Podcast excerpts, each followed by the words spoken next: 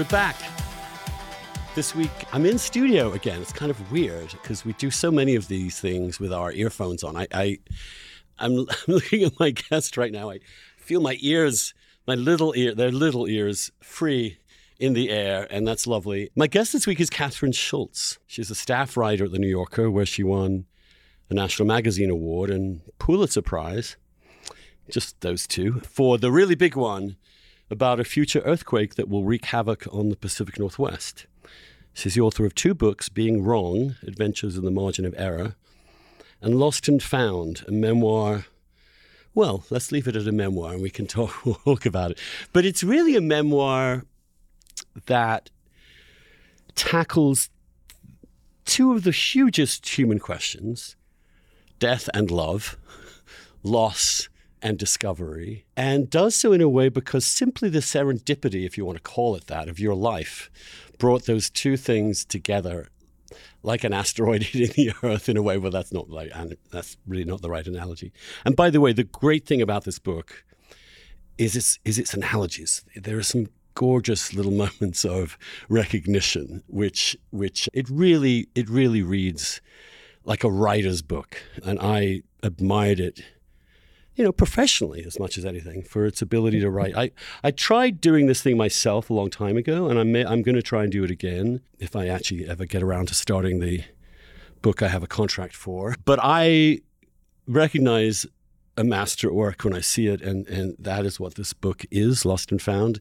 Kathryn, so great to see you. It's so strange also to have just read, you know, this incredibly personal thing and then meet you. It's just the, the thing about authors is that, you know, you don't expect to suddenly have them in front of you. You have an idea of them in your head and you've been listening to their stories. But welcome to the Dishcast. Thank you so much. It's delightful to be here. Tell me about your father because that he he was the big loss and it's it's just just between us I lost my dad at almost exactly the same time. But happily I uh, well happily, not unhappily, I didn't fall instantly in love at the same time. But so it resonated a lot with me hmm. too. Tell us about him. Quite a character. He really was. My dad was a, a really remarkable man who lived a, a, a, quite extraordinary life in many ways. He was born in Tel Aviv when it was still a part of Palestine. His mother was the youngest of 11 children who grew up on a shtetl in central Poland. And when the the shadow of the Second World War was, was kind of falling over the land, and it was quite apparent what, what was coming for everyone, her family they were quite poor and and they really only had enough resources to, to scrape together the money to get one of their children to safety and they chose their youngest. I think so often about what my those would have been my paternal great grandparents and I, I think so often about especially now that i'm a I'm a, I'm a newish parent myself and i i really cannot imagine the kind of math you have to do in a moment like that. And regrettably, I, I never get got to talk to them uh, because, in fact, they and their 11 other children all perished in Auschwitz. There were 11. There were 11. Mm-hmm. Actually, I, am sorry. Let me correct myself. Two survived. The youngest, who they sent to Tel Aviv, my grandmother, and the oldest, actually, their oldest daughter, uh, was also sent to Auschwitz, but was alive when the camp was liberated. So God. the youngest and oldest survived. The other 10 children and, and their parents uh, all died. I, again, it's an unimaginable choice to make, but they made it, and that's one one reason we're sitting here. Mm. Yeah. so your grandmother goes to Tel Aviv in the middle of considerable unrest there as well. Yeah. When is your father born exactly? My father was born in 1941. Wow. So he was yes, by the time he was a toddler, he'd kind of lost that whole family. He was actually, presumably because my my grandmother, who was basically just a teenager when she went to Tel Aviv, was was horribly distraught. He was actually sent off to a kibbutz in, in outside of Tel Aviv and spent a few of his formative years living in a kibbutz, and then was reunited with his family. And as as you point out, you know, it Poland was a terrible place to be during the war. During the war, but Tel Aviv was not a very good place to be after it. You know, it, it, it became its own kind of war zone, and the family was very poor. The area they were living in was very violent, and so my grandparents were, were, quite desperate. By then, they had two other boys as well. My, my dad was one of three sons, and they were quite desperate to get their family out of there and quite poor and, and looking for work. And so they made what I think we can safely say is kind of one of the, the strangest decisions in the history of modern Judaism, which is they up and took their whole family out of Tel Aviv in February of 1948, so three months before the creation of the State of Israel. And they moved, of all places in the world, they moved to Germany. Uh, because my grandfather had heard correctly, as it turned out, that it was possible to make a pretty decent living on the post war black market there. Yeah, but, but let's just stop for a second. You bet. of all the places you could go to, you would go in 1948, no less, mm-hmm. to the site of this the Shoah. What I mean, I, anyway, he, he, that's the first decision in his life that struck me as whoa, this man has a mind of his own mm. and and a will of his own, but didn't stay in Germany forever, of course. No, not at all. And and yeah, I mean, it was interesting to me in, in kind of researching this book. I was surprised to learn, you know, there were to some extent, there were quite I mean, obviously, look, the, the, the, I should never say there were quite a lot of Jews in Germany after the Second World War because the whole tragedy, of course, was the population was just absolutely, you know, almost annihilated, which had been the whole point. But of course, when those camps were liberated and when the war ended, a lot of Jews were stranded there. A lot of Jews in neighboring nations went there to try to find any possible survivors, and a very small number, like my like my father's father and his family, went there to try to find. So it was it was quite a strange place to be. But my dad lived in Germany from the age of seven to about 12 when his family finally got refugee visas and, and resettled in Detroit, where my dad arrived speaking six languages fluently, but none of them were English. He didn't know a lick of English and was kind of promptly put in a, what they then called an Americanization school. I don't know that this institution still exists, but they, they put him in an Americanization school. And my dad began the project of becoming becoming American and, and becoming, in, in some ways, I guess, the man I knew as my father highly interested in ideas, books, reading. Again, not someone with a hugely privileged background, to say the least. But here's the other thing that struck me reading reading the book and thinking about him is that I can't imagine a more traumatizing childhood. Mm. I just can't. I mean, well, you can obviously, but but it to to have to f- lose your whole family, to flee, to go another place where there's war, I mean, the whole thing just, it, it, we talk today about trauma, I think, in a way that kind of completely drains the word of its power because it really should be reserved for quite severe experiences. And yet, his ability to recover and to bounce back. I mean, did you ever, because I don't get any sense of this in the book, notice him in later life just having moments of darkness? Because he seems like not a dark person at all. He was not a dark person. And, and you've identified in about 30 seconds the two great mysteries of my father's life. And one is uh, how he became quite so brilliant as he was and, and quite so at ease in the land of ideas and books and language because absolutely nothing in his surroundings ever would have predicted or, or created kind of helpful circumstances for such a person to emerge. And, and second of all, how someone who really did experience just an enormous amount of violence and death and poverty and deprivation and exile emerge as this quite joyful and ebullient man. Did I ever see darkness in my father? I mean, look, he was not. My father was not, you know, a Pollyanna, right? He he was not oblivious to or uninterested in confronting the genuine difficulties of life and sorrow and suffering. So he was never kind of glib in his in his joyfulness or his happiness but you would never call him a dark man. I mean, he had. I wish you could just walk in; everyone would kind of grasp instantly. A wonderful thing about my father is he he was who he was. You know, you, you met him and, and, and you kind of got a sense of him that proved very accurate. He had this kind of enormous belly laugh, and he loved humans. So he would be, you know, this your role in this conversation would immediately end because he would be asking you all the questions. And and he really was quite joyful. You know, my father took a very long time to ever want to revisit his past. That's the one thing I will say about him that I think was characteristic of, of people who go through a lot of trauma, or, or, can be one characteristic of it. Certainly, it's famously true of, of actual Holocaust survivors, this kind of disinclination to talk about the past. But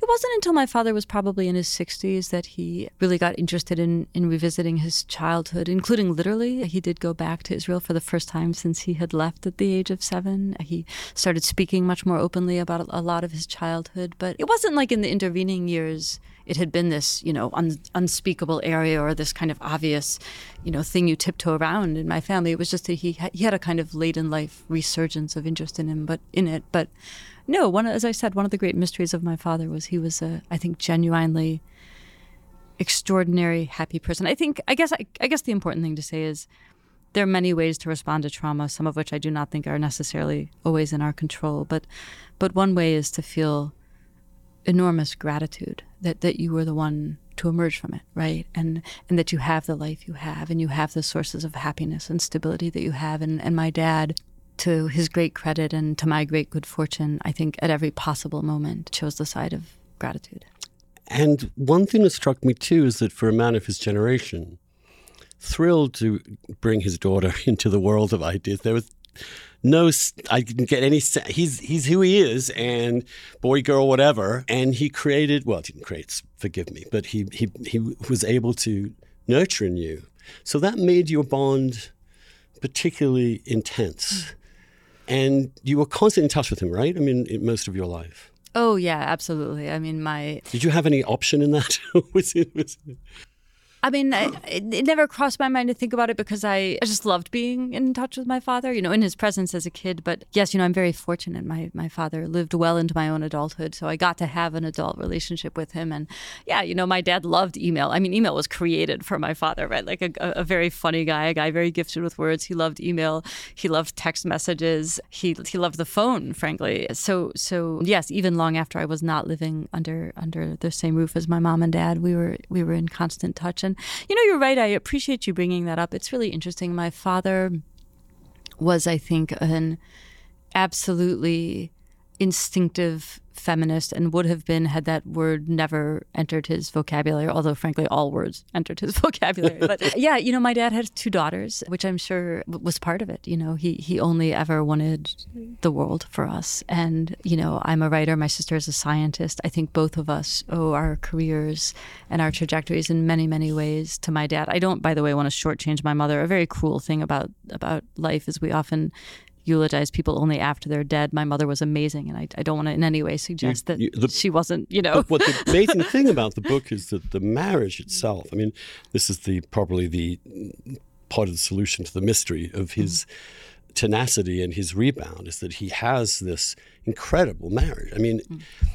uh, I I did not grow up in the same situation. So it's a kind of, and it continues with this extraordinary consistency until the very end. Mm-hmm. And you, you describe one of the final things he could do was actually pucker up his lips for his wife's kiss. Mm-hmm. So part of the grief is also looking at the end of that beautiful relationship.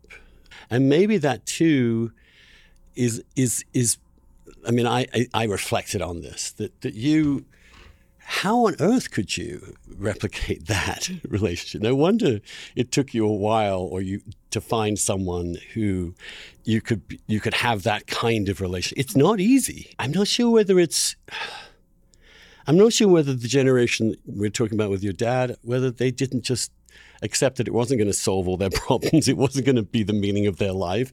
And by having a slightly lower expectation of it and a sense that it's just what you do, they were able to be surprised by the joy in it at times. I don't know, less is more sometimes. But I found interesting that you are you're mourning not just him, but their love. And and in that period, you suddenly in a way that's kind of epic in this it's a, it's a love story this this this book it's a, almost I mean, part of it, I'm like, screw you, for fuck's sake.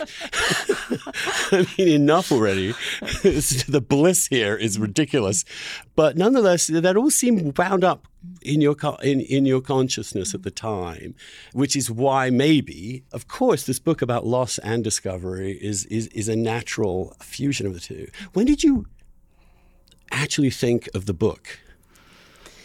So it, it was sort of, in a funny way, it was kind of a long time coming, only because I I did write about the death of my father not so long after it happened. And I wrote about it in this larger context of loss. So my father died in September of 2016. And the following February, I published an essay in the New Yorker that was kind of very odd little eulogy to him. And, and what was odd about it was that it was it was of course about my father's death and, and my grief over it, but it was it was embedded in this in this reflection on the weirdness of the category of loss. You know, why why is it that I would put my dead father in the same category as my you know, missing iPhone and, and the sock that somehow vanished in the washing machine. Like, is this linguistic coincidence? Is it meaningful in some way? What what does it mean that we we talk about losing all of these wildly different things? And I wrote that, and um, in the way that sort of happens when you write a thing, especially something personal, I find, you know, a certain number of people will come up to you and say, "Oh, you should make that into a book." And I cannot begin to describe to you the depth of my lack of desire in that moment to turn right. it into a book. I, I really, I felt like, you know, I I felt like I had said what I wanted to say and said it as best as I knew how. And yes, of course, there's always more to say about grief, but who wants to spend three years doing nothing but thinking about grief? And there was quite a lot more to say about my father, but I thought, well, you know, a lot to say about all human beings. We're a kind of fascinating species. And I kind of let it go. And then, I don't know, a year, a couple years later, I was um, I was on a back road in the middle of the night in the great state of Alabama with my partner, who we, we spent a lot of time there. She at the time was working on a book that was set down there. So we were forever driving across these like long, endless stretches of Alabama. And for some reason I cannot reconstruct, we were talking about this question of like, would I ever want to make it into a book? And in the course of that conversation, it occurred to me that there was this kind of beautiful sort of mirror image tale that I was quite interested in telling, which was instead of an exploration of the category of loss, it was an exploration of the category of discovery, of finding things, which is, you know, similarly strange, right? Like we find the sock that we lost, but we also find God and we find our partner and, and we find, you know, a vaccine for a global pandemic. It's a really capacious and, and interesting category. And I thought, oh, well, you know, I could do the same thing. I could look at that category, but the, the sort of emotional heart of it, instead of being the, the loss of my father, could be you know, the most wonderful thing I've ever found, which is my partner, you know, driving me down this Alabama highway right now. And I thought, oh, okay, that's like kind of interesting to me suddenly. And as I was discussing this, my my partner happened to use this like totally everyday phrase, lost and found, which became the title of the book. And because the, you know, mind at 2 a.m. on an Alabama back road is a very strange thing. I I actually just really heard the and. Like I, I heard the like deep connection between these two experiences, which I'm sure is because, as you as you noted, in my life, by sheer coincidence, they really were temporally connected. I found my partner and lost my father in very quick succession, and therefore, I think was already really thinking about conjunction and connection, right? Like the way that you know, it would be nice if we could experience our like, you know, wild heights of love and ecstasy utterly separate from any kind of taint of grief or sorrow or sadness. Life never works that way, right? I mean, even if you don't have this coincidence I had in life, all of us, you know, you you you love your brother, but he drives you insane, or you, you know, you adore your children, but you like despise the ex-husband, you know, even though you would never have those children but don't without you mean him. in those sentences and I yes, sorry. Yes, I'm saying but, you, but I very much mean but, and. But, yeah. but, but, that there's a section of the book about that word and exactly. that implies and it's kind of philosophically interesting because you know I studied a lot of Popper, I studied Oakeshott, I studied the the idea that history is simply a, a bunch of ands, that there is no system predicting stuff, that that human life is is not programmatic, it's dramatic. And therefore, every move on the billiard table opens a million other possible different moves. But the, the relationship between one move and another doesn't have to have a forward movement or a backward movement. It can just be attached. And in fact, in some ways, I have to say, I think that our culture right now is in desperate need of an and because it's red and blue, as it were. People can be bigots and good people. People can be zealots and compassionate. people are complicated and societies are complicated and and our attempt to simplify them into these binaries or to provide some causation between mm. one event and another when in fact it's, it's a whole bunch of random ands mm. And here you are in your life and you have a random and mm. you lose and you find.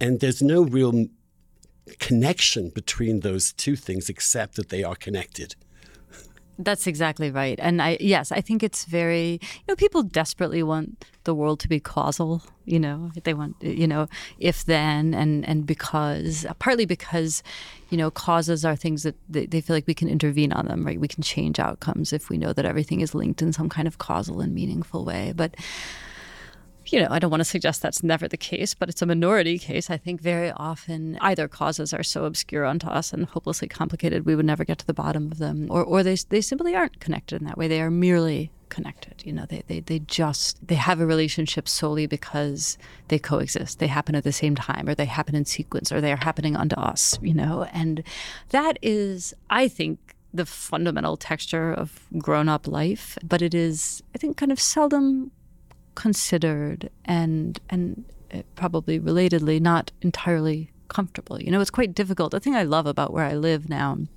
is that actually it's impossible. Which is in the, in the distant boondocks to such an extent that when we tried to do the this sticks, remotely, as my father would say, we tried to do this remotely.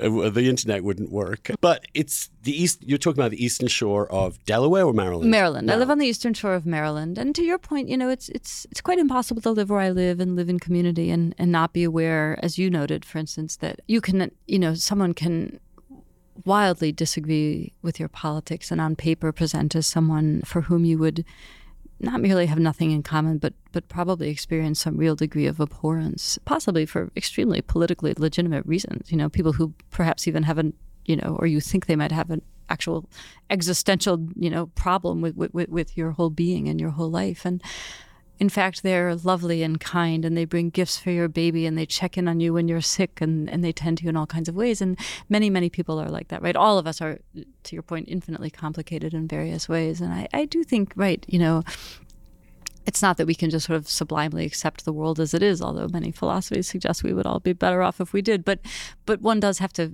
grapple with the and of life because it's omnipresent. I remember particularly I, I had an uncle, unfortunately, recently died, who was a very strict Catholic. I mean, a whole branch of my family is not just Catholic, but very strictly Catholic, and still are. And he, till the end, was treasurer of his local church. He was, and he was a serious mind, and he was a wonderful man, and he was incredibly smart. He worked in the travel industry. He actually provided the first opportunity for me to come to the United States. He lived in LA and I got a trip out in, in college to come see him and look at Los Angeles, which was the first time I ever arrived. Anyway, I'm digressing. But so, what was going to happen with me and my marriage and my gayness and all the rest of it? Because it's also that it wasn't that we were constantly in touch, but we would see each. There would be family occasions when we would be there. There were Christmas cards. There were you know all that stuff. I remember one one time we were together, and I got talking to him about it. I love him. I loved him and he said to me, "Well, you know, we were talking. Well, this is civil equality. We, we had the whole because in my family, like yours, arguments all the time about all sorts of shit, and we didn't. If you were aggressive in an argument, it was not a sign of in any sense of antipathy. It was, in fact, the more aggressive you were, the happier everyone was. yes, and the more the more we understood that that's part of the process. And he said to me at one point, you know, but yes, I oh, I wouldn't. I probably, you know, I understand you agree politically, but you know, it's not a marriage, Andrew. And and I remember thinking and saying at the time, you know, you're right from one perspective it is not the sacrament of matrimony. It is not what the church has historically understood as a marriage. And I think it is, it is a civil marriage. It is not bound up with the profound theology that is rooted in the sex binary in Catholic teaching. It's not related to procreation, which is integral to marriage in the religious tradition. So you are right. And we could make have another argument whether that should be the case, but of course you're right. And did I, was I wounded? Was I, did my relationship with him change? No, I think it deepened. Hmm. Yeah, it's interesting, you know. So this book is in three parts: lost, found, and then this kind of odd part and at the end. And and lost is about the death of my father and losing things, and found is about discovery and, and finding my partner and falling in love. But I, I actually took our marriage, our actual wedding ceremony, and I put it in the and section because I do think it's such a wonderful kind of and in, in so many ways. I mean, it's it's the fundamental and, right? You know, Kathryn and Casey, or you know, whatever two names you're you're you're you're binding together in that moment and you're binding these lineages together. And it, it has this kind of you know contrary your uncle to some extent this sort of biblical feel right? The forward march of generations bound together in this lovely way. But but also a wedding for i think almost anyone on the planet is the consummate and because the uncle is always there right? I mean there are always people for whom your union and i think this is true at least as often for straight people as for gay people there there are there are people for whom the wedding is a moment when you decide to show up because you love someone, no matter what other feelings you are you know you love someone and you are bringing all other kinds of things into that moment which was certainly the case for us. You know i think there were probably an equal number of people at our wedding who thought it was really quite strange because we were two women getting married in in you know the absence of a of any clergy although my partner is quite devout and you know outdoors and wearing suits and you know with, without all kinds of you know the, the, the kind of conventional things that attend a wedding. And and you know sitting you know in the same aisle were were just as many people who thought the whole thing was terribly conventional and you know what is this wedding nonsense anyway and you know here you are with your vows and your pretty readings and your cake and this is all very you know this is all a bit bit you know staid so you know there, there's there's a lot of Isn't and that, that happens at weddings i think and I, I found it quite wonderful to be honest isn't that kind of a metaphor for America right now? Mm. Except except in America right now, one half of the pews are yelling at the mm. other, and the others are yelling back, mm. as opposed to showing up, because there is a bigger project here, which is not necessarily about us; it's about the country, or mm. about the Constitution, or about America. That we, we at some point we can't let this, we can't lose the and, or we are finished. Mm. But there's also that sense of duty. You show up. Mm.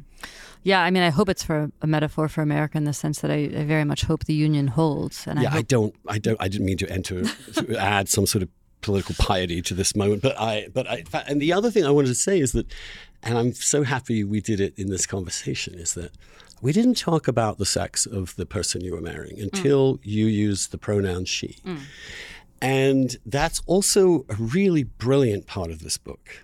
I'm not sure whether you're aware of it. I kept thinking, what if I hadn't known anything about this person, but heard her for half the book talk about her dad and blah, blah, blah, before talking about her partner. And then lo and behold, the partner is a woman. And there is not a single thing in the book, I don't think, that tries to push this into some sort of gay thing. It is specifically a lesbian love affair, but it is a human story that I think any heterosexual person could easily understand. This is a huge achievement. I, I mean, I, have been uh, hoping my whole lifetime to read books like this in which there doesn't have to be a song and dance about this. We don't have to clear our throats and like, and we we queered our way through. It's just no, you're humans. And not only that, but you add this extraordinary other detail, which is that your partner is this devout Christian. And again, that's, not, that's certainly not where your father was coming from, but it's an and nonetheless. And you're not, that is not something that cannot be bridged. In fact, it's partly why you love her. Mm. Yeah, I mean, it's, it's kind of you to say that it's a huge achievement, and I think it is, but it isn't my huge achievement, right? I mean, it's a huge achievement on the part of the culture. And in fact, if either of the two of us sitting at this table deserve credit for it, it is certainly you, not me. Meaning, I didn't help bring about the shift that enabled, made it possible to write a love story between two women that is not received by the culture as a lesbian love story. In fact, to be perfectly honest, I've been slightly shocked by the extent to which that's been true. I mean, I, you know, I've talked about the love story. I, you know, I talk quite a lot about grief. I'm always very happy when people want to talk about love because to me this whole book is about love in various ways. But I've talked about it a fair amount, and I, it's just been so not queer, which has been an interesting experience for me. I mean, I, I, I came out and came of age at a time when it did still still feel urgently necessary to assert one's queerness and one's lesbianness and, and the nature of one's relationship. And, you know, in part that was because it was it was not evident that there was going to be public space for it. You know, this was before Obergefell, this before gay marriage, this before, you know, uh, uh, many of the, I mean, before I say we, we might be in a little interregnum here, but it was certainly this kind of lovely moment when it, it felt possible to imagine that, that at least in this country for now, our lives, you know, as a lesbian couple with a child now, were um, really relatively safe, stable, politically, and, and, and frankly, fairly mainstream. But it was not, you know, there's just no way if this book had come out even 10 years ago, certainly 20 years ago, there's no universe in which this wouldn't have been received as a lesbian memoir. And it just starkly has not been, which I share your I share your happiness about. I mean, I have slightly mixed feelings about it. I think it's a really complicated and interesting question, sort of what happens to I once wrote a piece about sort of the end of the coming out memoir occasioned by two new books by Jeanette Winterson and Alison Bechdel, neither of which were remotely coming out stories. And I was I was, you know, a fan of those books and of those authors. But it's an interesting question what happens to a minority community when it does become mainstream and sort of you know you've written and thought about this too you know it obviously does have cultural effects in all kinds of ways but my overarching feeling is yes of course i'm incredibly happy that i can I mean, look, I am writing about love and death. I'm writing about two of the most universal experiences. Maybe, maybe, kind of frankly, the other than childbearing and child rearing, maybe the only universal experiences in the human condition. Well, childbearing uh, certainly isn't universal. Oh, sure. Actually, it's those are more. I, I stand corrected. Child rearing is a little bit closer, but even that is not so much. But yes, love and loss. I mean, this is as close as you can get to a common experience. And to be honest, that was what was interesting to me. And I'm I'm very heartened and very happy that they were so far are they, are they are being received as as just that as you know uh, these kind of fundamental elements of life that we have in common and that merit kind of you know ongoing reflection by each generation by any voice that wants to contribute to it because they are so shared and and I feel I feel lucky to get to write about it in those ways what I one of the things I appreciated the appreciated the book is in some ways it is yes it's a memoir but it's really three essays. Mm. And the essay form, which is not an article, it, this you weren't. This isn't the article about the coming earthquake. It's it's not. Although it, it does have some parts of it. For example, you have this wonderful p- part where you just, when you're dealing with the question of scale, and our little moment in the universe, and you you then zoom out and you tell the story of creation essentially. I mean in, an, in, a completely materialistic way. It reminded me of that sequence in tree of life where suddenly we're in this narrative and then we get given this moment this stunning piece of cinematography where we are then suddenly seeing all of human existence all of and you go from the extraordinary specific to the extraordinarily general. Now that that is the definition of the essay. It is it is telling a story. It has a very it has an I in it. It has to have some personal reflection. But really, the I is a means to reflecting on rather general themes that that that that and and it's all stitched together by the story. And I tried to do I tried to do this like, and again I'm a little frustrated in a way because when I, I it was an AIDS memoir in many ways, Love Undetectable, and it's it is a, it's a three part essay, three three essays together, and and it was never it did never got past. It's a gay AIDS memoir. It never was able to break through. Partly because that experience itself talk about loss, but it it didn't it didn't really uh, break out, which is fine. But it was it was what I was trying to do.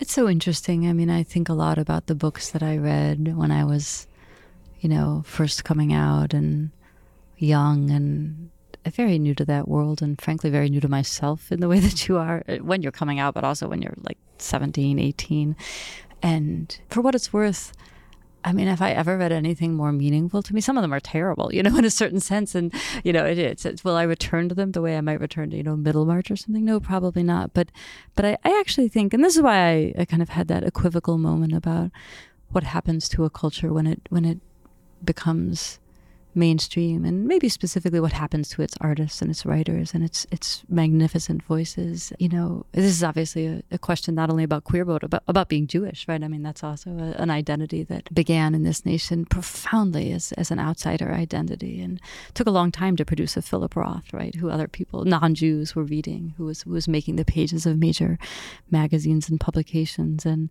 i guess that's all to say that man i can't think of anything more important to write than a, a memoir about the AIDS era. You know, it's, it's well, life changing for so many people. It was, and it's there is something about loss as your father, which was, I mean, he, how he was seventy four, was mm-hmm. it? Okay, uh, God, my brain is not that far gone. I don't smoke that much weed.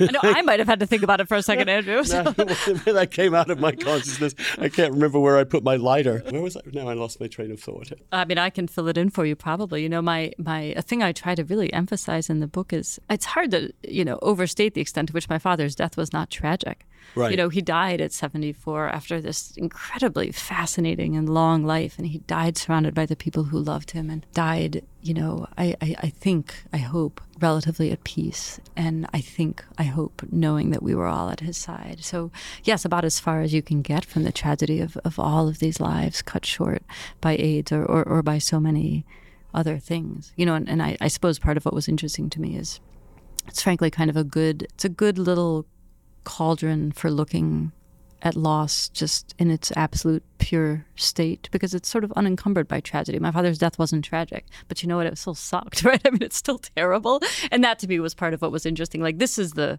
this is the good version, right? This is the good version, and and and yet still we lose our parents. We lose everything we love, and, and, and how do we cope with that? I've gotten very far afield of the gay memoir, but yes, to your point about no, it was not no. a tragedy. It was very much not a tragedy. Yeah, and you had time to prepare. Mm. And time to patch everything up. And, well, not patch, you had nothing to patch up. But the thing I'm most grateful for right now in my life is that in December of 2019, I think, forgive me if I, it's the wrong year, because COVID, it's just before COVID.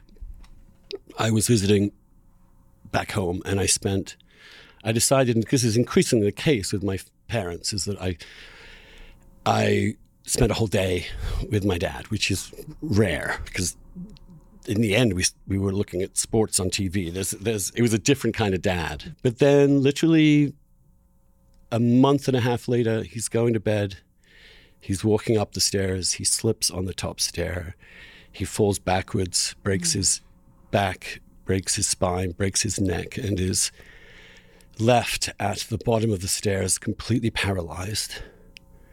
God, Andrew, I'm so sorry. All night, no pain, because he was completely, he was in the Christopher Reeve kind of situation at that point.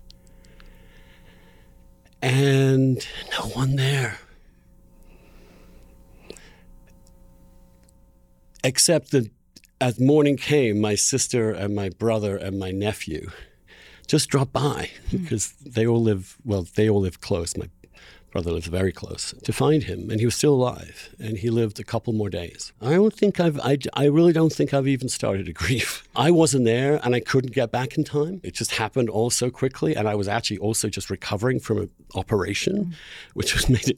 It always happens when you don't want it to happen. So I had, I was in, I was, it was, it was, it was awful. My, but my, what my brother and sister went through on the, those two days, I, I'm so I'm so grateful to them and but what a thing to have to grapple with when something comes at you like that because death like love can come at you with staggering speed. And there are those moments. I remember the moment I was told I was going to, in my own head, I'm, I'm a dead man, or the mo- which was the moment I simultaneously knew I would. I may be deported because of this very condition. Oh my God. It was a huge whammy out of the blue. And I always keep that in mind. You know, anything can happen at any time. And we obviously can't live with that constantly in our mind because we would go crazy, we would be paralyzed. But that's true. Yeah. If you can get to a spot where you can be indifferent to that, then boy, have you mastered the human experience. But there is a, but, but I'd also believe that that moment is, is the truest moment. It's when we finally actually acknowledge we are not in control at all, at all. And this is what our reality really is. Yeah, I mean, it's very, very hard to stay in any kind of consistent contact with that reality, which to your point is, is healthy in some ways. I mean, we all have to like go get our coffee, coffees and, you know, gossip about something and just read a book or watch Netflix or whatever. But it's, I, it's funny, you know, would it drive us insane? I suppose so. And yet I also think that that is probably the, the deepest and mainly, maybe for some of us, only wellspring of gratitude, right? I mean that that's that's where you get the reminder of all these banal things we say, and they're they're banal only because they they're they're deeply true, and therefore we repeat them a lot. But yeah, I mean life is short, right? Life is unpredictable, and and we need the jolt of, you know, love the people you love you know call them up go spend the day with your father you know because you just you really you don't know. And it's so funny i tell this story in the book. It's a true story. It was a real gift from the story gods i can barely believe it's true but i tell i tell a story in the book about this little boy who's almost hit by a falling star which then turns out to be kind of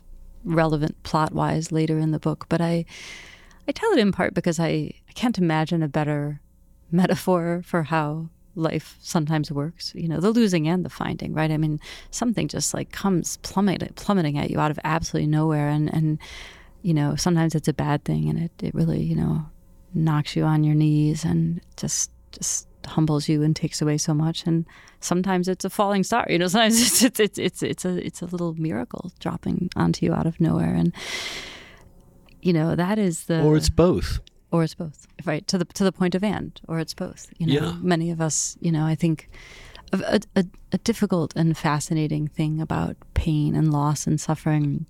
I grapple with this a lot in the book you know? You never want to be facile about it and you know how what doesn't kill you make you makes you stronger this kind of thing. But of course it is the case that a lot of the deepest things we learn about life and learn about ourselves and learn about our friends and one another and, and frankly just about the very mysterious operations of the cosmos come in moments of real pain. And there's just no getting out from under that. And that's a very very hard pain. None of us want our a hard truth. None of us want our pain to be linked to our enlightenment as it were. And yet But it is. it often is. And when you create a culture, as we have, that's pathologically attempting to avoid suffering of any kind, whether that be through you know the miracles of modern medicine, the miracles of narcotics, and all the rest of it, and also just middle class comfort or material, just that sense of buffetness. You you slowly take. I mean, obviously there are exceptions, but compared to what people used to live through, in which these kind of calamities happened much more regularly than they do now. I mean, the idea of having a child was a life and death situation for women for, for most of human existence. Disease, war, just the vicissitudes of, of life came at people at a far more powerful. We have, as a species, we've tried to protect ourselves as much as we possibly can, but at the expense of something at the expense of being kept in touch with the core reality of our lives, which of course leads most people to religion, to to the consolations of eternity, essentially in the face of mortality, which we have also lost track of.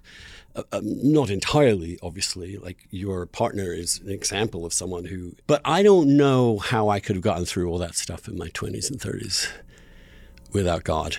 I, I, I, I just can't. And I know for a fact that I gave up on him, but he picked me back up. And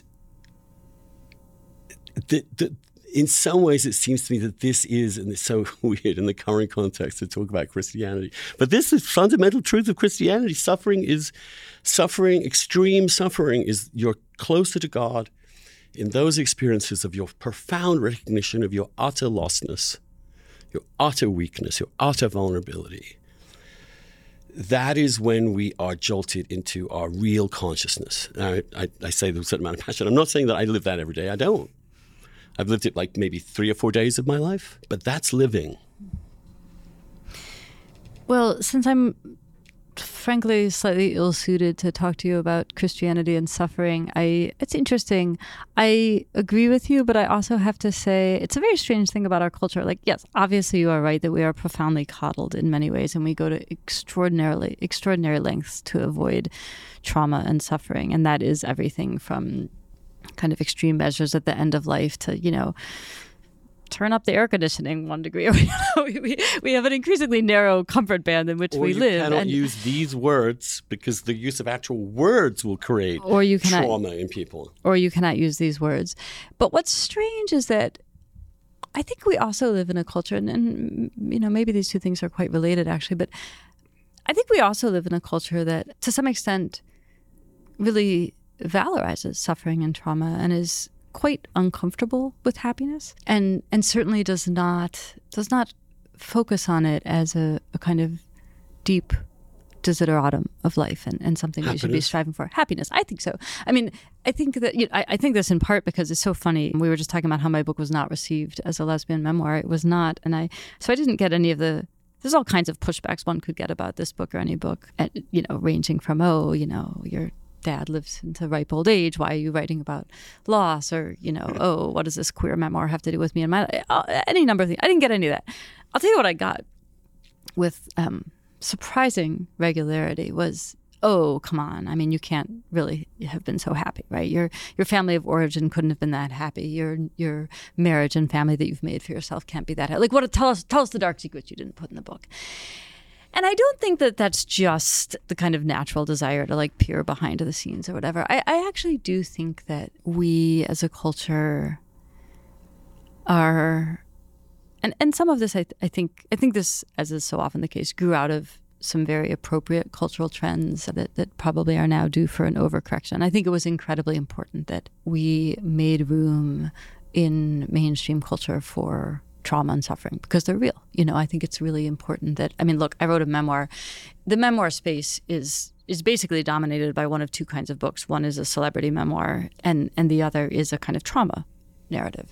And I don't say that disparagingly. I, I too would like to be Michelle Obama. And and I don't say it disparagingly about about trauma memoirs either. I think it's incredibly important. I mean, look, the the the AIDS memoir falls into this category. The coming out memoir falls in this category. Now that category looks a lot more like, you know, books like Educated or The Liars Club or The Glass Castle that are stories about profoundly broken homes that do enormous amounts of damage to children. And do I think it's incredibly important that we told those kinds of stories? Absolutely, unquestionably. But I do think it kind of swung, and not just the genre, the whole culture swung in this interesting direction in which it ceased to feel possible or important that the family or the community, however you want to define either, became a system or could be a system designed to support and sustain us and, and create happy lives and good lives. Like, I really do think that that is kind of fallen out of, of the way that we think about relationships. And it's become the, the minority position and the, the, the object of a lot of skepticism. And I think that's very sad. Just to clarify, I completely agree with you. My concern about the profligate use of the term trauma, the way in which mm. it's been expanded into so many different areas. It's become so common that it actually detracts from actual trauma, which absolutely needs to be written about, mm. talked about, thought about. The word happy, I've always, I've always liked it. Mm. Happy Christmas, we say in the United mm. Kingdom, and we say Happy Hanukkah. yeah, but you're the only. This is your we are the only country, listen to me, we are the only country that has happiness in its Declaration of Independence. Mm-hmm. The, the pursuit of happiness is the central goal of the American life. The life and liberty are means to the happiness. And and somehow you're right. I mean, I, I do think that we sometimes we've we've gotten our heads completely distorted in seeking damage, trauma everywhere without simultaneously noticing how a lot of people are happy, mm-hmm. and and in the simple human ways, the, the, the nod to the, the neighbor, the the old meeting with a friend. You know, the it's we're not a miserable species entirely, and and insofar as we live in in however distraught but materially unprecedentedly plentiful times for most people, obviously not for everyone, as the Pet Boys song puts it, happiness is an option. But then there's that whole pursuit thing.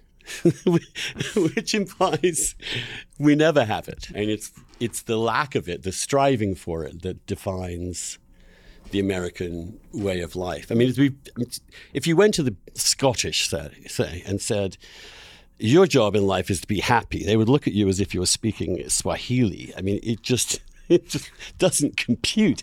Same with the Irish. But they live extent. in such a beautiful country. What's not to be happy about? beautiful country. It is beautiful in photographs. Can you imagine living in the dark like half the year and the rain all of the year? I'm sorry. I'm going to get. We have listeners in Scotland. I love Scotland. It's the greatest thing ever. Uh, my actually one of my lowest points of my life was uh, this is when I was in college Niall Ferguson, you know, the historian, we mm-hmm. were at college together, and, and, and he uh, he wanted me to come up to his. He, he's from Glasgow, Scotland, and he invited me up for New Year's in Scotland. And one extremely drunk night where I had already gotten a little sozzled. We had the Hogmanay whiskey shot as New Year's comes in, and I was, you know, I I didn't I I didn't. We didn't. I think I went to a restaurant once until I got to college, and there was. I didn't drink anything. I was completely, and I just instantly vomited the whole thing up. Happy New Year. Happy New Year. This pathetic English loser couldn't even down his whiskey scotch. Anyway, why am I digressing to that? Oh, that was a complete uh, detour. Let's come back to to love. One could say that this book is about being being in love and not love. In other words, love is to come. Mm. That the experience of falling in love, falling, it's, it's, it's, a, it's a wonderful expression because it is kind of involuntary. And yes, of course, of course it's voluntary, but it, it's, it's a strange combination of, of things. The, the term limerence, this book is, the second half of this book is full of, are you worried one day you may look back and think, See, there you go, being skeptical of happiness. No, I'm not, and and I, I don't know that I would have written it if if such a worry had ever even crossed my mind. I I don't know that falling in love is voluntary. I think sustaining it, making uh, we make voluntary choices a thousand times a day as partners, obviously, and as people in the world, and those choices preserve or corrode our relationship. So in, in, that sense, sustaining it, I think, is is to some extent voluntary. But yes, you're right. Falling is is the right word. It feels like a physical force like gravity. And in my case, as as legions of friends of mine can tell you, I'm terribly persnickety. I mean, I, I waited a, a, very long time to commit my life to someone because she simply hadn't come along.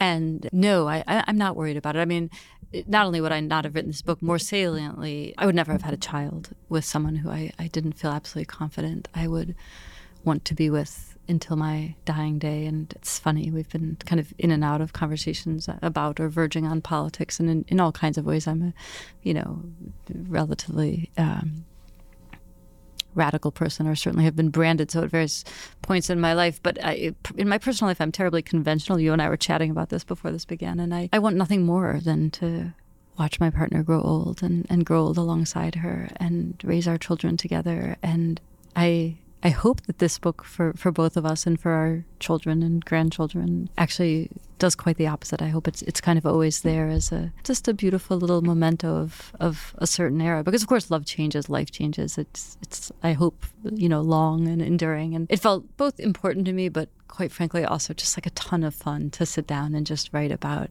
is kind of blossoming in its early days and falling in love and getting married. And no, I'm not. I'm not concerned that someday I'll have to account for my you know idiocy in writing it down. you you you talk about the phenomenon of love at first sight, mm. essentially that. You say you're very persnickety, no one quite lived up, you, were, you want this person, this person, and yet your decision with your current wife slash partner was instant. Only wife, I should clarify. Only wife. Sorry, I didn't. did I, wait, I, I, meant, I didn't. I didn't know whether you prefer wife or partner. Ah, it's so That's funny. It's a um, it's a bit of a point of dispute within our own household. My I'm partner, sure your your good wife wants the word wife. You are and don't. absolutely correct. You have inferred correctly. I, I kind of came of age with partner but- and have always been comfortable with it. She is very comfortable with wife. So we, I know it's terrible. Like I said, my, me and my radical politics. So um, Here's another thing. you, with you may use either one. That's But but radical politics, Christian, Orthodox Christian. When I say Orthodox, I don't mean Russian. I mean just a devout. You call you use the word devout. This is spectacular.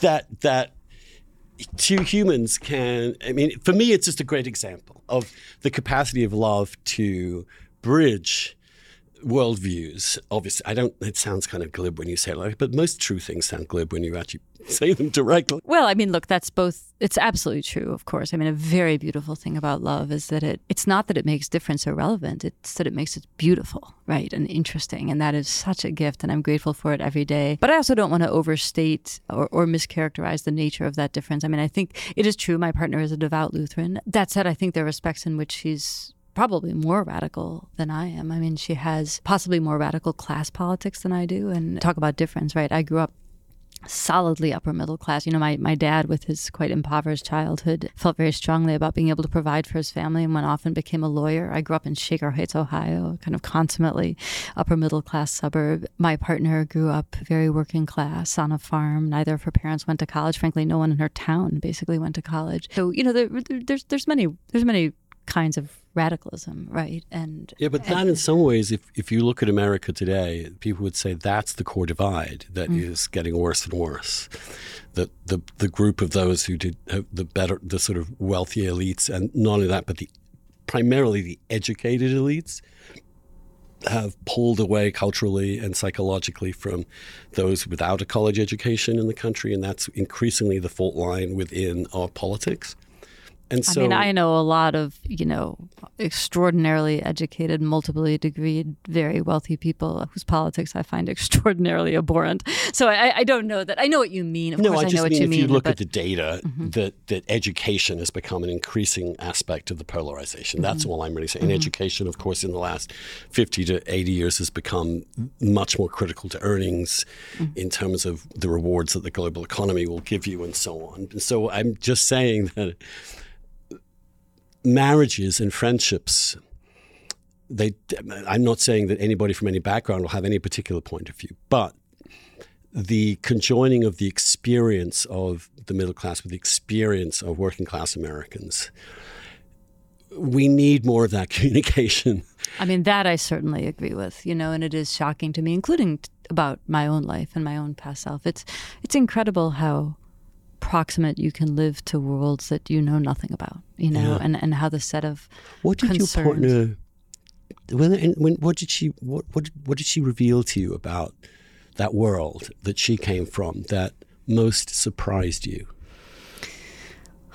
I mean, where to even begin? You know, a lot of it is just straightforwardly about money and power. You know, it, it's an interesting thing. Again, I wouldn't say this is true of everyone, and, and my partner, among other things, is quite like my father. She's extraordinarily, sort of inexplicably brilliant. So I, I don't want to suggest that her kind of analytical eye on the world is just, you know, a product of, of class background. It's a product of heaven only knows what. But, you know, I think that said, when you're very, very smart and you don't have money or power, you become extraordinarily attuned to its operations in the world. And, and, and so I learned a lot about how money works and how power works and how occluded they can be when you don't feel the urgent need to pay attention to them because you have them in spades, so you don't think much about them.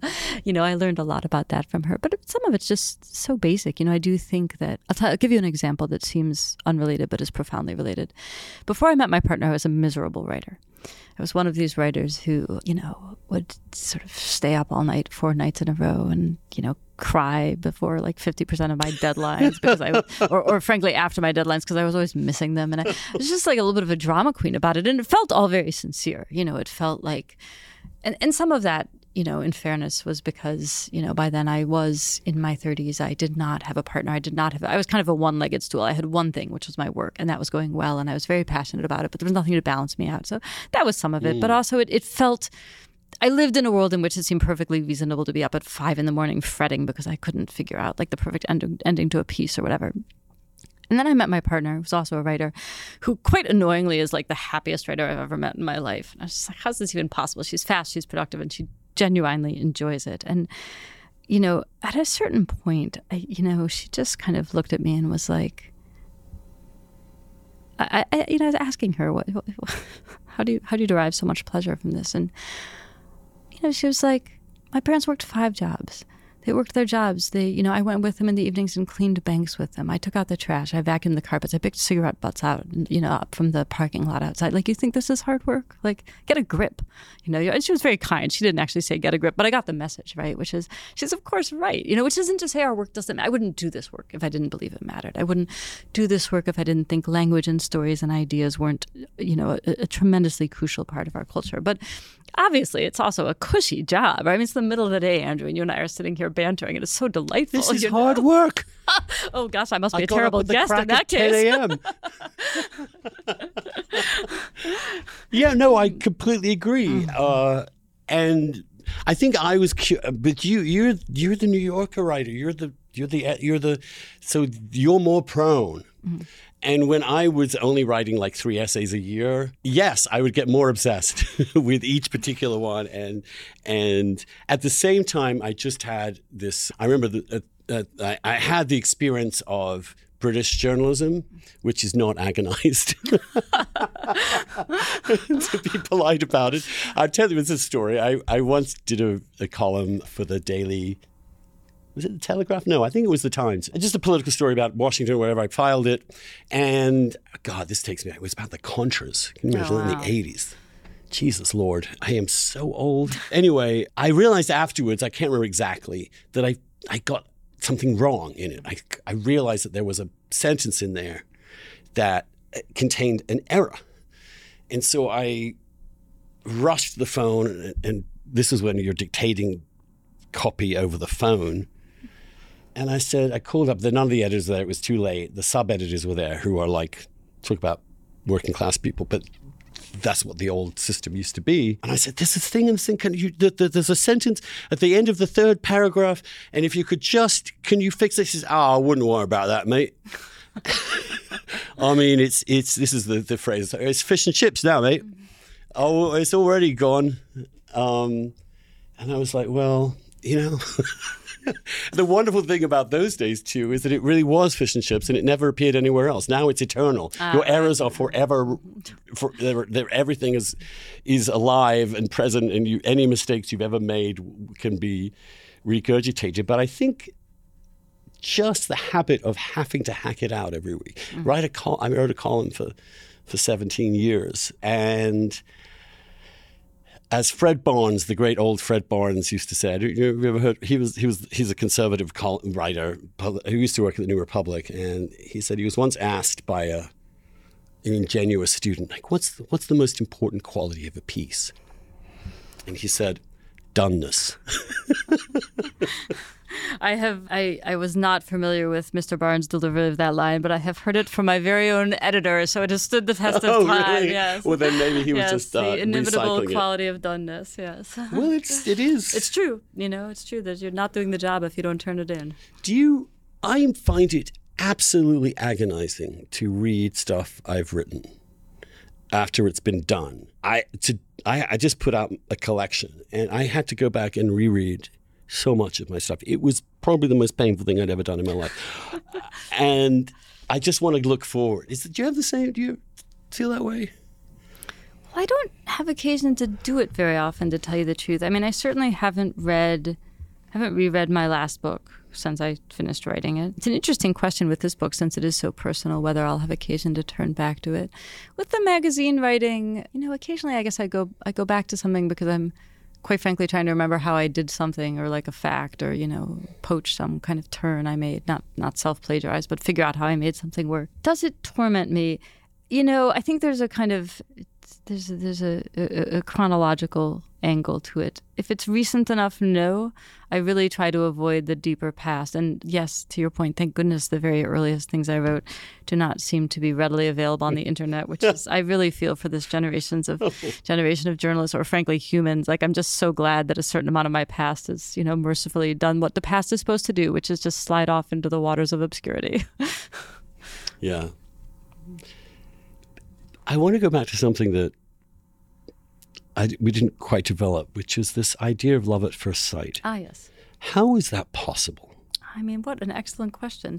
You know, I grapple with it in the book because it seems frankly impossible, at least in my particular cosmology. You know, I think it's it's not hard to it's not hard to come up with an explanation. You know, if you believe that someone is meant for you, quite literally made for you. But how would you know sense, that when you just see them?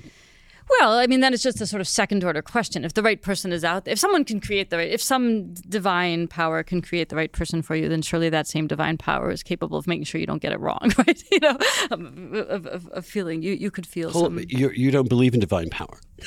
I do not believe in divine. So, That's so why this is so mysterious to yeah, me, okay. right? But I'll tell you what I do believe in is the kind of endless mysteriousness of the human mind. I mean, the the the, the mind and the cosmos are two kind of similarly dazzling and largely unfathomed entities, and so I. Um, I, I bow quite humbly before them. And so the fact that I can't explain how it would be possible to know very soon after meeting someone that, that they were right for you does not I mean, why would what I know be the measure of what is possible, right? I mean, I'm, I, am sure I can be arrogant, but I'm not that arrogant. I just find this love itself is a very complicated physical, mental, sexual, emotional thing. And yet you fall in love at the sight of someone. It, it, it's that should be random, right? Now, of course, it's not random because we are evolutionary programmed to look for, except those of us who are not heterosexual. We don't know why we were an evolutionary programmed for what. We there's no conceivable Darwinian. Well, maybe there is actually, but I just I just I'm riveted by this this idea. Sometimes I see gay couples who look identical. It seems as if they just wanted to be in a safe zone, or I don't know. I mean, I, am judging. I'm not. I, I, I, one thing I also know is that everyone else's relationship is a complete mystery. Well, one's own relationships are a complete mystery to oneself. So, whatever. I'm just fascinated by seeing someone and somehow knowing, mm. somehow knowing, this is it. It's truly mysterious. I mean, I, I, you know, I think we all. First of all, I don't want to suggest it's the only way people fall in love. I certainly know people who are in very happy relationships that did not begin with a kind of instantaneous and mutual recognition. And for that matter, I'm sure there's plenty of cases of, of people who had that moment of instantaneous recognition and it collapsed in you know a day a week a month 10 years who knows? But i think we all know someone who has this story right? I love these. I kind of idly collect them you know the the firefighter who shows up at the house and you know is changing a alarm system for someone and the woman has to write him a check and he takes the check back to the department and says can you make me a copy of that I'm going to marry that woman and then marries that woman. These things happen. You know, my life is full of stories like these. And I don't know. I really don't know. I mean, I, I do think that I have a lot of fun in the book kind of talking about the history of the of, of how we make sense of these things. Because everyone's wrestled with this question, right? I mean, Plato wrestled with this question. The ancients wrestled with it. The moderns was, wrestled with it. Like what it's was all Plato's Well, Plato conveniently had an account of, of all of all things, of course, which is that the soul is eternal and therefore has experienced everything there is to experience. And so, from his perspective, it's not that we fall in love at first sight because we aren't exactly, it's not exactly that we're seeing someone new, we're remembering them. And that's actually a very um, you know, if you if you can buy the premises, it's a very persuasive argument because we do all know that memory, even a very faint memory, is incredibly evocative, right? This is why Proust is still famous today, right? You know, a, a whiff of something or a tiny glimmer of a memory, you can experience an overwhelming upsurge of emotion. So, you know, to Plato's credit, that is a it's an elegant explanation because it accounts for the experience, right? If if I were remembering my partner when I met her. Some faint, distant, inaccessible part of my soul was like, ah, you. I knew you in a former life. The whole thing would make a lot of sense. And I think a lot of people narrate their relationships that way. It actually feels that way. Oh, we've known each other forever, or we must have met in a past life. That language feels kind of alien to me cosmologically, but I, but it, but it is explanatory. It makes sense of those moments. So you know, people have tried at, at kind of every generation to come up with a good explanation. I, I myself am a little bit content with love being in the category of the unsolvable mystery. Like, what a beautiful thing. It should be a little bit mysterious. Yeah. Do you think, because you and I are the least able to really talk about this, but, but the difference between men and women in these contexts, mm. because your, yours is a very human book. I, I'm not, the falling in love feels, as a man, very, I could understand it. I, I felt those things. And yet at the same time, it seems to evoke love and friendship, those two great things, in a very female way. It's, it's so it's so precise. It's so carefully observed. It is. It's so granular. I don't know. I'm just. I'm just thinking out loud here. I'm. Th- I'm just wondering if a man could have written this book. Well, I'm very grateful for the compliments, but I'm obliged to tell you that it's so precise and so closely observed. You know, certainly a hundred years ago would not be the, the kind of praise afforded a woman, right? Precision, intellectual precision, acuity of vision. These were not these were not normally attributed to women. Now I know what you mean. They Are, but, but in my opinion, obviously I'm not. I, I love these generalizations because they're interesting, but mm. and untrue, but nonetheless mm. worth talking about. But no, that's exactly what I see in the brilliance of the women writers that were able to write in the circumstances of which sure, they Austen, were forced. right? I mean, right. I mean, who, who understood things mm-hmm. better mm-hmm. and more carefully and more precisely observed? But so I, I, I well, I mean, yes, look, I am a. There would be, for example, mm. I think there'd be more sex in the book. Ah. if it were man, if it were a man. I mean, you talk about Philip Roth. I mean, it's like Jesus. I am. I'm, I'm. This is a. This is a very random. Yeah, yeah. No, thought. that's fair. I've, I've actually been shocked. I haven't been asked that before. That I don't think has to do with gender. That has to do with privacy, I suppose. Uh-huh. And I guess specifically, not, I mean, I didn't actually have any, to be clear, I, I mean, I think sex is amazing, incredible, and a central part of, of any committed relationship. And I, I hope of most, you know, many people's happy and joyful marriages. But look, I, when my partner and I met, I had just started working for the New Yorker. I was largely a book critic. I did a bunch of reported writing. There was absolutely nothing in my biography to indicate that I would ever go do something as crazy as write a memoir. And it was to her great credit, because she is a more private person than I am, that she never for a moment flinched about it. But I felt that the least I could do, having dragged not only her, but quite frankly, her entire family into my memoir, all of them coming along for the ride with tremendous good grace, I thought, well, I really don't, I do not need, there are things I don't need to yeah, divulge absolutely. in this book. And and partly because that I can imagine circumstances under which that would have been quite a difficult decision, or I would have made a different decision. But the truth of the matter is, this book. Um, I mean, it is a memoir, obviously, but it's a highly constrained one, right? Like, it's a memoir insofar as the story of my own life is serving these big ideas about loss and discovery and, and this kind of andness of life. And quite frankly, like, I can't really think of a moment in which a sex scene would have yeah, served I'm, any of those terribly well. I agree with you, and it wasn't something I missed in any way. And for the record, I'm a I'm a real egalitarian on the subject of writing and not just gender, but identity of all kinds. I think that circumstances permitting, meaning access to good reading and, and good teachers and, and the mechanisms that allow one to ever publish such a thing. I've never seen anything done, I don't think, that I felt any, anything spectacular enough to make me think like wow this is really something. I find i'm in awe of it because anyone could do it not because a gay man did it or a straight woman or a you know black kid from Haiti. Like I, I find that it's a beautiful thing to me about writing. It's it's when it's done well. It's like the, the act itself is so remarkable, and of course the, the biographical details or, or or the knowledge of the world that's revealed can be very specific to a background or a life story. But the the kind of acrobatics on the page to me, I'm like it's a it's a wonderful sport. It's open to all. it is.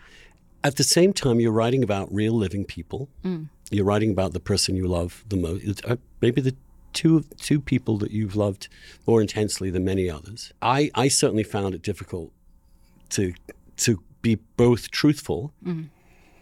uh, while respecting their dignity and their privacy. So for, I've never written about my childhood. Hmm. I will at some point, but I not until both parents are dead. You you we know who your partner is, and you but you decide to use her, just her first initial C. Now that is an interesting choice because what it what it tells the reader is this, but no further. Mm.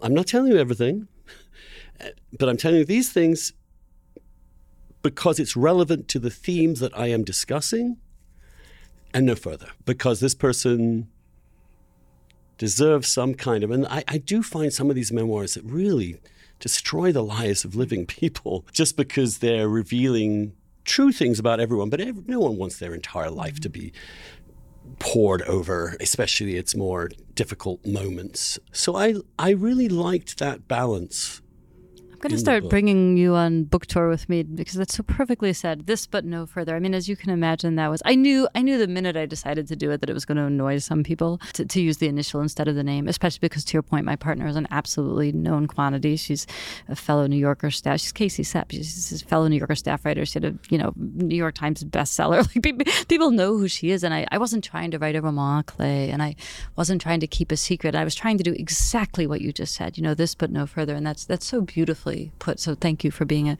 an astute and generous reader of why I would make that strange choice. I would never make the strange choice of going on a book tour with you. fair, that's fair. we have a lot tours, of fun. I know, you know. But, like but no, well, I guess it's, di- it's different now, isn't it? It's mm-hmm. very different than it used to be. Mm-hmm. I mean, book tours used to be Bataan death marches when you when there was no e- internet and you literally had to go to every single city and go on every single radio show in the morning.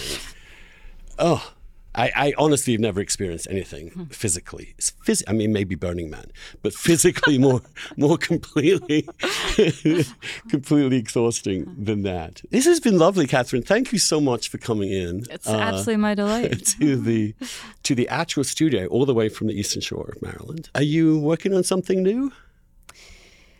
Well, I mean, certainly not at book length. I, I try to put a good, you know, solid decade between my books. it's a very good. It's a very I think, I think that's move. A, I think that's a kind of wise strategy. But I'm back at the at the New Yorker full time, and well, you say New Yorker full time, and I'm just like, that's a good gig.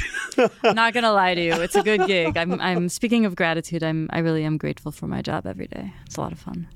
That is that is something I take from your book, and it's been kind of a a meditation of my own the last few years, which is you can choose gratitude mm. as your approach to life. It's a choice. Or you can choose resentment if you want, because we all have plenty of material for both. But I think the turn towards gratitude is is the right is the right move eternally. I think it's also right now the right move socially and more generosity, less, more non zero sum, less zero sum. And, and a sense of our helplessness, a sense of our brokenness, which again is quite a Christian theme in the book, but I'm not going to push that any further. I thank you for coming in. Good luck on the future work. If you enjoyed this conversation and listening to it, and appreciate that we don't plague you with ads, or I'm not telling you why you should get this mortgage this week, please subscribe. We have around, these are ballpark figures, 120,000 people who get the weekly dish every week. Only 20,000 of you, roughly, are paying. Uh, now you get a truncated version for the, uh, but if only a few of you who are getting this for free and wanted to subscribe would do that, it would make a huge difference. So anyway, with all that, we will we have plenty of interesting characters coming up. We have Fareed Zakaria soon. We have Damon Linker coming up, and we will see you all next week. Cheers.